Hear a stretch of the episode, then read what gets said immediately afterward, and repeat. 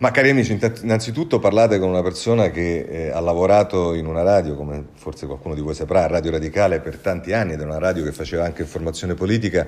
quindi potete immaginare qual è la mia affezione allo strumento della radio in quanto tale perché eh, per me è stato un momento di formazione e di evoluzione della mia mh, anche attività professionale fondamentale. Vi aggiungo che io sono sempre stato convinto, non solo perché ci ho lavorato, che la radio è uno strumento che se ehm, riesce a trovare lo spazio dovuto è molto più efficace della televisione, perché quando si trasmette la radio si trasmette la parola, non ci si distrae con l'immagine, non ci distrae col contesto, ma si è vincolati a ciò che si sente. Quindi io ritengo che lo strumento della radio sia un fatto molto positivo. Se poi parliamo di una radio digitale in un momento come quello che stiamo vivendo, nel quale dalle fake news, e soprattutto una radio digitale che si eh, come dire, mh, eh, prende l'impegno di approfondire, quindi di eh, svolgere un ruolo che va abbastanza controcorrente rispetto a quello che è eh, la dinamica del social, del digitale in questo momento di tanti altri mezzi di comunicazione,